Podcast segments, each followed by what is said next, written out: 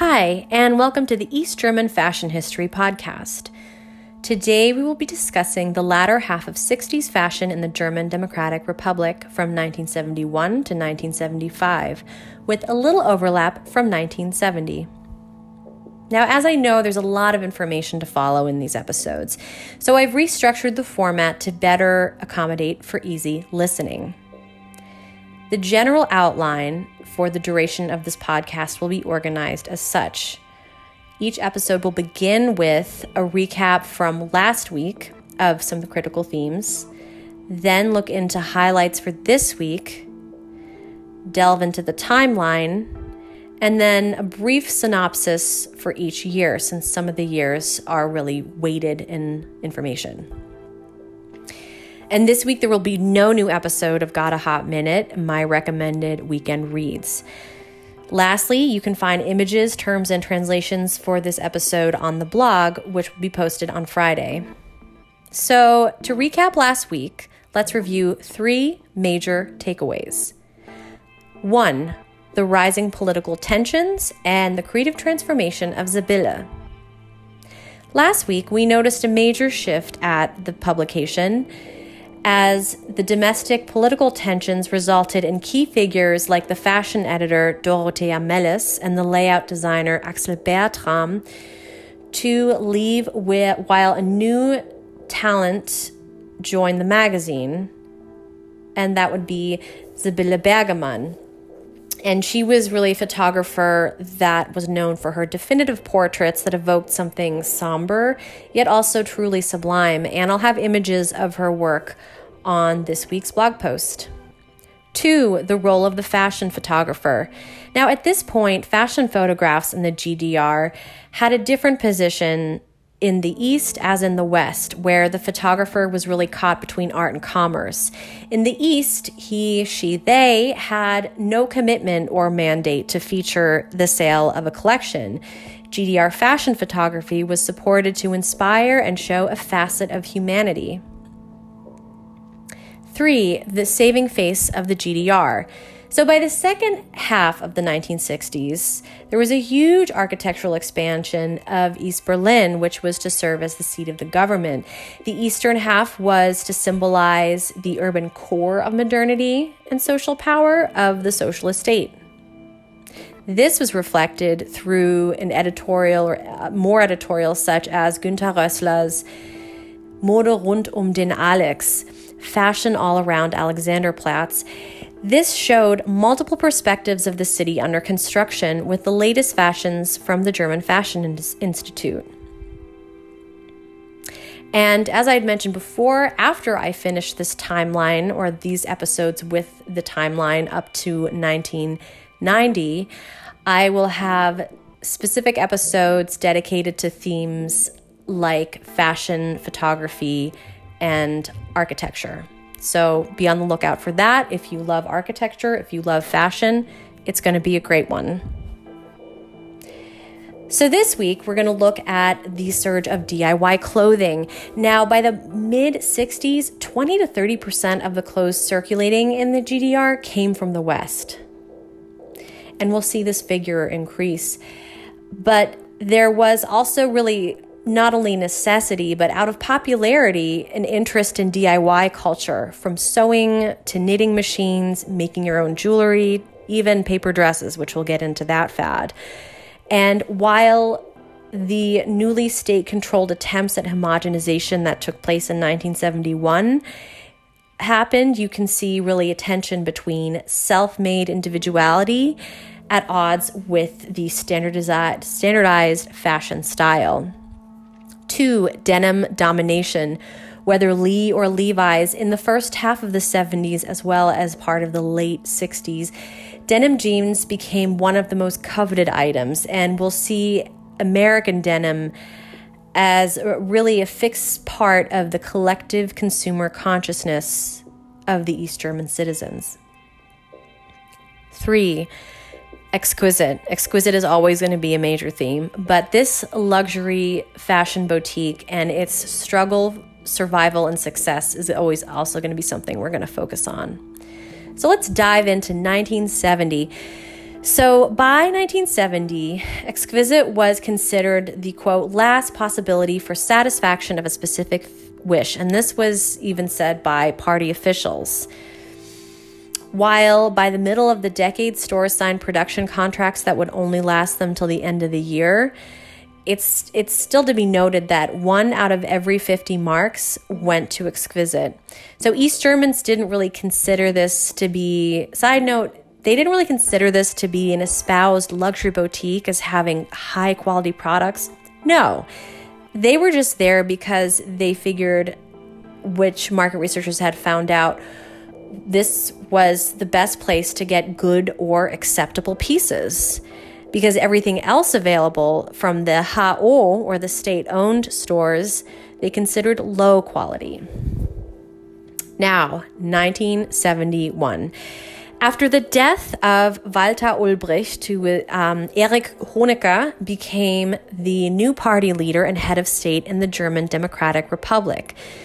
The era of we work for today, we live for tomorrow was now over the GDR wanted to refocus its efforts on the needs of the population with a housing construction program, being able to supply the demands of consumers, and increasing purchasing power. Borders on the east towards the Soviet bloc countries, East Bloc countries, are now more open than ever. As an East German citizen, you could travel to Bulgaria, to Hungary without, without a passport. And Honecker also and the SED also called for a unity of social and economic policies. What does this mean? Simply, there was an increase of domestic supplies and domestic goods, as well as imports from the West. So this was really a heyday of consumerism in East Germany. So you had West German, some highly prized West German products against East German products, which East Germans were constantly seeing and you know comparing and contrasting. Now, Sibylle's reaction to these new policies were quite vague in that they said that this really helped the country resolve a lot of its issues with a lack of goods. And alongside this stance, the publication rolled out a series of articles about new synthetics and how to use, how how to, how they could be worn and where they'd be worn one being uh, Malimo, which was around since 1964, and that was used for hats, slippers, protective work clothing, swimsuits, and the like. But side note, we can't talk about this without refreshing the imp- really the importance, the almost existential importance of synthetics and their progress and their development in the GDR because it was they were inherently symbolic of the GDR success. In 1969, I know we're backtracking a little further, but in 1969, at the 20th anniversary of the GDR, they pre- they presented the, the fabric Present 20 or Present 20. And this was launched in, commemora- in commemoration of the East East Germany's 20th year anniversary and promoted as a great outerwear fabric. That year, the Hungarian magazine Nők praised the GDR for its connection and development to textile research by saying, quote, Thus, the chemical industry has a very important role in the GDR's clothing production. That is why they export every part to every part of the world, including France. So, in relation to other East Bloc countries, in comparison to the GDR had relatively very unique position when it came to de- researching and developing new synthetic fibers. Now, getting back to Sibylle and its newly transformed direction, obviously the content of the magazine, as it was kind of a mouthpiece for the government, was further refined to fit those directives.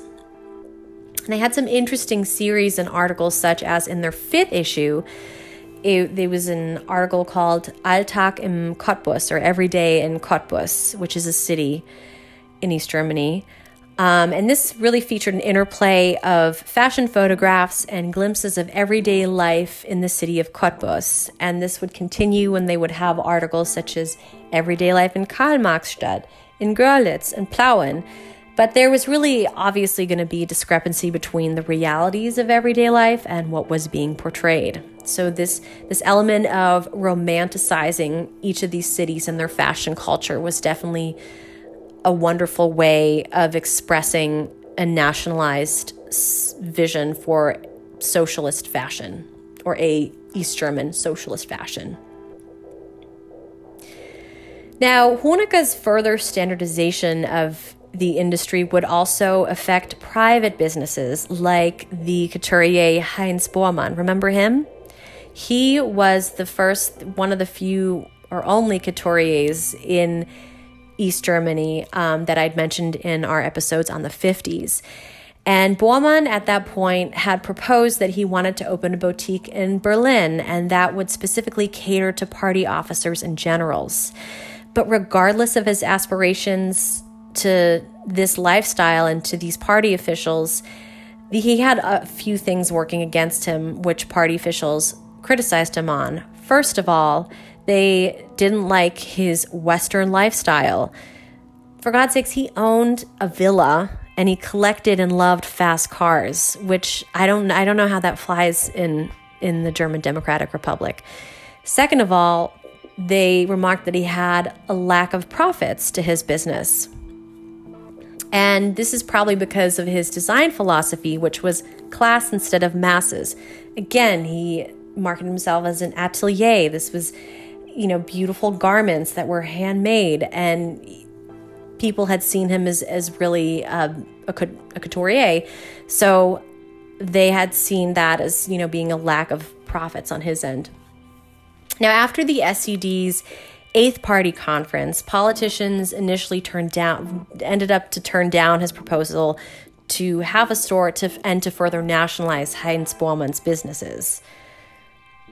So, concluding 1971, we start to see Erich Honecker's new policies of standardization really affecting fashion culture on various facets of it, while also increasing the amount of imports to meet consumer demands.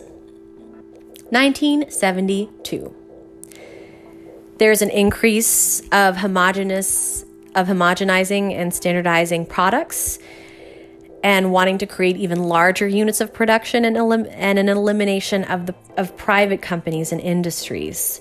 So this affects Heinz Bormann.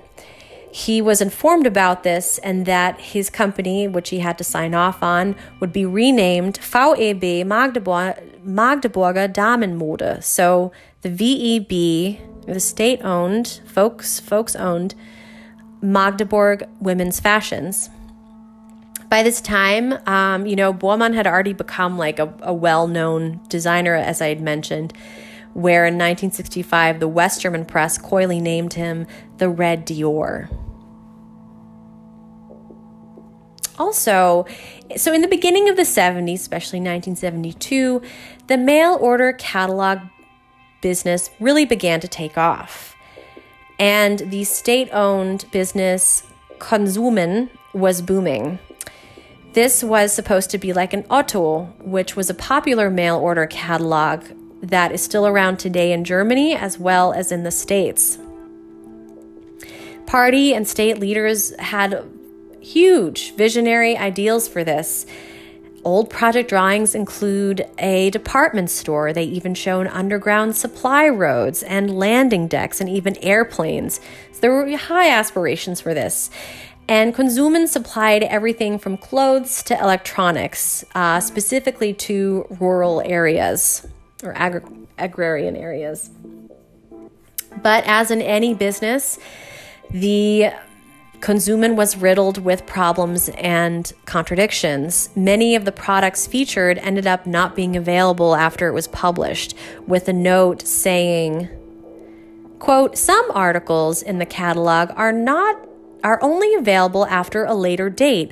Unfortunately, orders placed before the month specified cannot be considered. So that's very frustrating. I couldn't imagine trying to order something and then I was too early in ordering the product I wanted.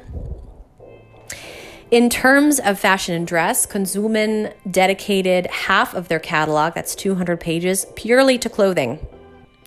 Typically, you would find women's blouses with uh, Dederon lace trim, for 47 um, marks and 50 pfennigs. So 47 marks and 50 pfennigs in relation to the average monthly income of 750 marks is still quite a price. And a lot of the fashion was considered conservative. There were no jeans, nothing of the folklore style, which was a trend we'll get into, no middies, and no maxis. Another trend popular in this time, 1972, were the paper clo- paper dresses.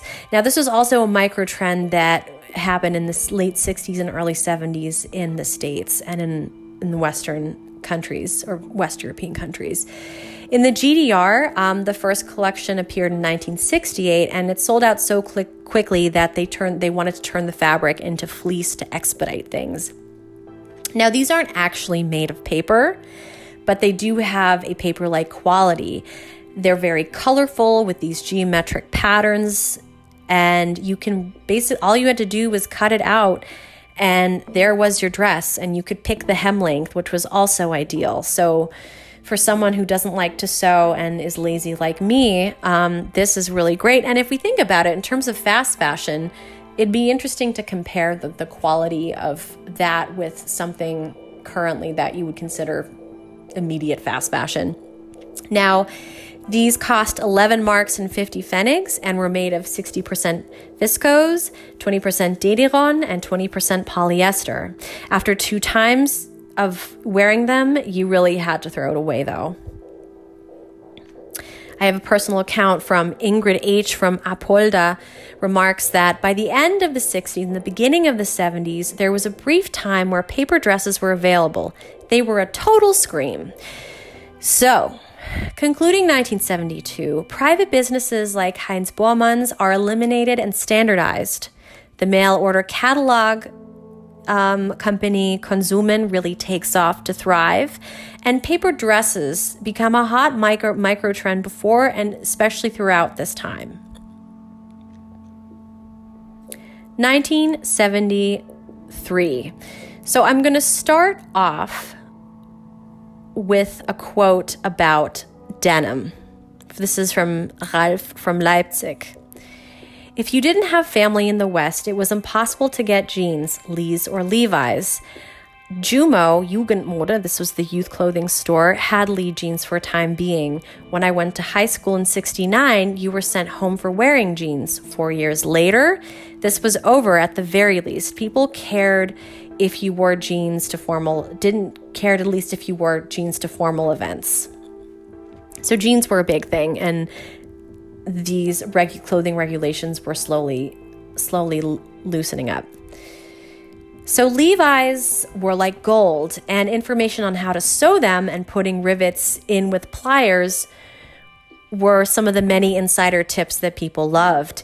Vietnamese women that had been employed to help with the, later sh- the, the labor shortage in the GDR and their families had taken on the lucrative side job of making jeans according to the original templates. You could also buy the original you could also buy the original, but that would cost you your vacation money. It was well known that if you wore these jeans in the bathtub or in the Baltic Sea and let it dry, you'd have the most impeccable fit. And if they don't fit anymore, they would be turned into or DIY'd into something else like skirts and dresses. So jeans were a great investment in terms of transforming, I'm wearing something that's always going to be in, but also transforming it into something else, which was all that the 70s was really about. Now, Berlin parties began to notice that this was an iconic staple and it was really not going to go away anytime soon. And we're going to get into that in the later half of the 70s, the next episode. So I have a quote from a Peter J from Schwedt, and he says that he wore Levi's. He wore that a, uh, he had a Vietnamese friend of mine made them um, and made them for my friends. And since most Levi's each had a different serial number, ours all had the same ones. But with this great Levi knockoff, who really cares?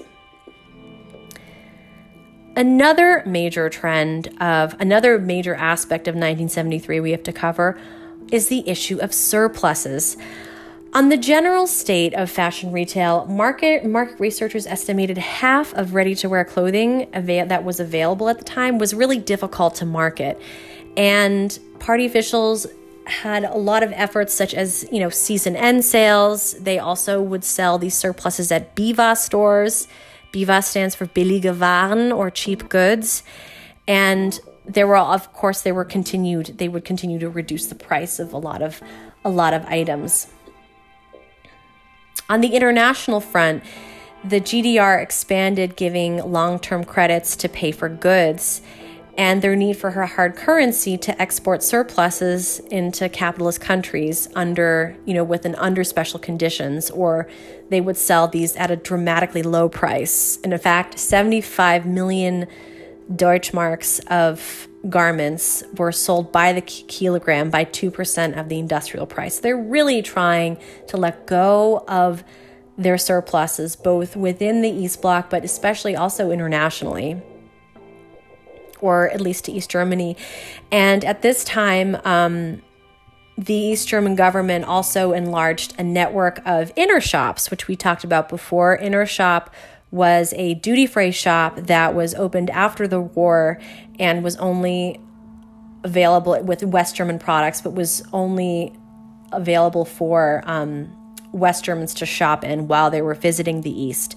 Now, in 1973, the government, the GDR, allowed the legalized the possession of West German currency, and now East Germans could shop at Intershop. So again, Going back to consumer culture, you have East German products against West German products, and now they can even see these these highly coveted items that you would find at Intershops. So this is really again the heyday the heyday of consumer culture and fashion consumer culture is going to be the 70s in East Germany. So concluding the year of 1973, um, this is really where they attempted to take an aggressive approach at tackling surpluses. And while this was happening, exquisite stores had reached their their capacity of goods that they could sell. And all the while, the GDR had legalized the possession of West German currency and allowed its citizens to finally shop at Intershop. 1974. So, uh, you have a global energy crisis, which its first shock to the economic system came in 1973, but but East Germany would definitely feel those effects in 1974 as their need for crude oil and raw materials had increased and the prices of those had increased and something that they would never financially overcome. East German citizens still continued to judge their standard of living using capitalist criteria. And, you know, they would see these, again, West German products, East German products, and constantly compla- compare, complain, and also make their own. DIY culture was another big thing, which we're going to further get into. So, so these were some major, major aspects, which we'll see into 1974. Again, so I'm telling you a lot about these complaints, but there's also a lot of businesses that were subsidized. For an example, children's clothing, something that could be easily subsidized.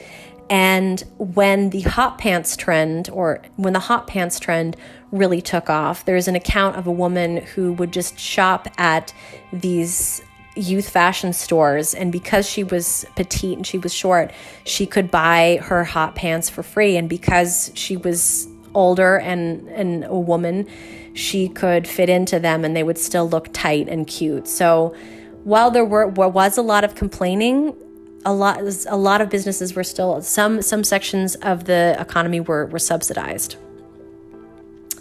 Just a sidebar. Now, during this era, one could also see efforts of homogenization continue to be played out. And when the director of the German Fashion Institute announced in Sibylle that, quote, the fashion line, and I I Google translated this and tried to do my best at finessing this, but I think it says enough um, in terms of the intensity of how standardized things were. So, this is what Walter Kahl, the director of the German Fashion Institute, said, quote, the fashion line representing the fashion model for the respective year and for the corresponding season is worked together with the industry and trade. The directors of all involved branches confirm the present results and we defend them before the minister. This preparation for the fashion line is the basis for a directive that is binding for everyone. This means that the liability has been decided by all involved. In addition, the industry and trade and other outstanding positions, the rep- representatives of the Office for Standardization, Metrology, and Product Testing, as well as the Institute for Industrial Design, include this group of experts. So now we're really seeing a hyper standardization and homogenization of clothing being controlled. Um, if you've ever worked in a company where there's too many soups in the kitchen, this is this is that on a national level. And as we'd mentioned in the the past episodes, and just what we we as you know in our collective conscious of knowing about fashion, it's known to be fickle. So, fashion is fickle, and it's just it's interesting to see how this is going to play out with the standardization of the fashion line and what's acceptable and what's going to be available at stores versus probably what you can make at home, which we'll see happen in 1975. So, I know that was a lot to handle. One more aspect of 1974, and then we'll dive right into 1975. So, in spite of its propagandistic nature of showing progress and modernity, it was it was all you know. Sibylle was ultimately trying to romanticize the perspective, its perspective, um, and Sibylle Bergemann, which I'll feature this editorial on the blog, did a really beautiful portrait of the actress actor Katharina Thalbach. And it's really melancholy pictures of her, quite sublime and really romantic. So there's, you know, you see in the fashion press, or at least at Sibylle, you see this this romanticization of maybe what once was or what we'd like it to be while you have these hyper standardizations you have an oil crisis you have a lot of a lot of other factors happening so Concluding 1974, the global energy crisis, which started in 1973, continues to be a financial burden on East Germany. Regardless, consumers continue to compare GDR goods with the West. And at Sibylle, Sibylle, at Sibylle, Sibylle Bergemann's photographs really begin to take off, and this dreamy world of fashion or the these dreams that fashion is known to produce and to envision you can see or have expressed through her photographs. 1975 so for 1975 for this year we're going to focus on some personal accounts of 70s fashion and the prevalence of homemade and DIY methods this really becomes emblematic of East Germany's uh, East Germany and really symbolizes other aspects of possibly, you know, self-sufficiency and maybe maybe a desire for individuality, of course within a socially acceptable framework.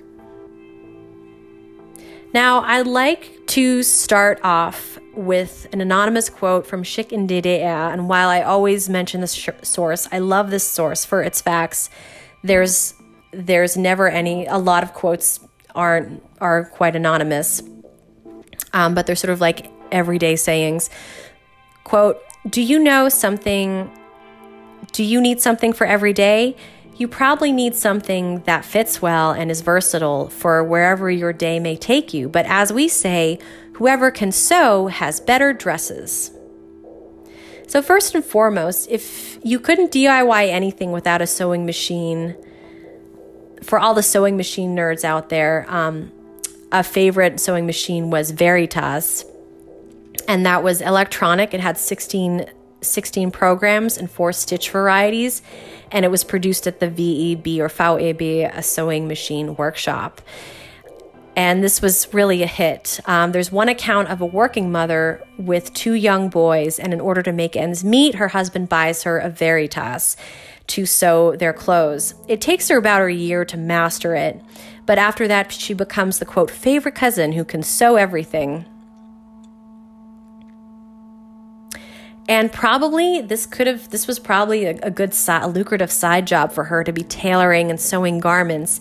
And as we discussed last week, this was a huge part of the trade that happened and exchange that happened in um, the black and gray markets in East Germany. Now, generally, if you didn't have a sewing machine, you probably had a knitting machine, and it was considered the lazy person's answer to sewing. So that would be me. Um, but from jackets to sweaters, suits, overalls, pants, and even ba- and even bathing suits, a lot was hand knitted. Everything um, would be you. Everything that would be used, you would use alvo or alwo wool and fun fact, you can find this type of wool on eBay Germany for two euro and 95 cents, which is $3.31. So if you really want to try it out, but it wasn't the best quality after four or five washes. It, it really wasn't really good quality to, to be lasting or sustainable for that matter. Another trend you had was a lot of batik and tie dye. And in the late 60s, self dyed and created patterns became a trend that really seeped into the 70s um, with a lot of possibilities to mix and match color tones. In general, the GDR citizen had already sewed and knit and edited their closets to fit seasonal desires or remake pieces they may have seen in Sibylle made from the German Fashion Institute that weren't actually available. So, Citizens would have to go as far as, you know, dye their own pieces using batik techniques.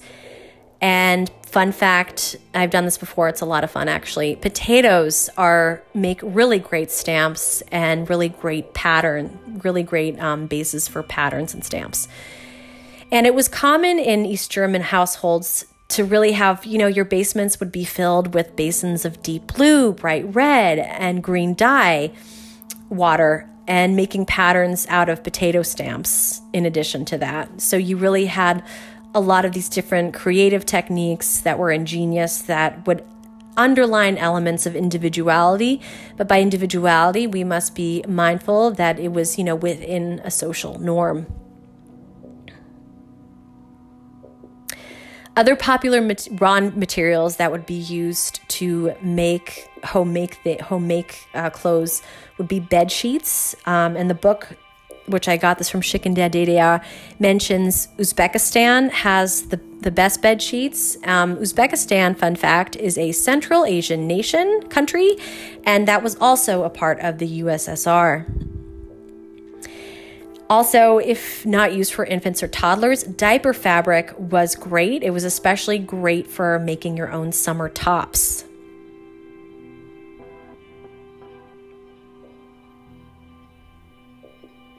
So, just to be clear,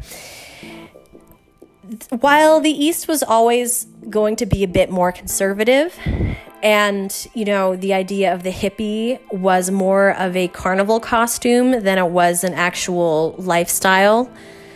You know, the foundation for mixing patterns and cultures that you saw in the 70s in the West, you would also see in the East. However, one would combine East European folk look, which was a huge trend, with, you know, cowboy, ba- cowboy hats, bell bottoms, uh, and screaming color combinations. But of course, let's remember we're in East Germany, so most often all of that was made by Dederon or synthetic fabrics, which were beloved. So to con- conclude 1975, which is when home sewn and DIY culture continued to thrive in the homes of East German citizens and this and the streets of the state. And that's it for today.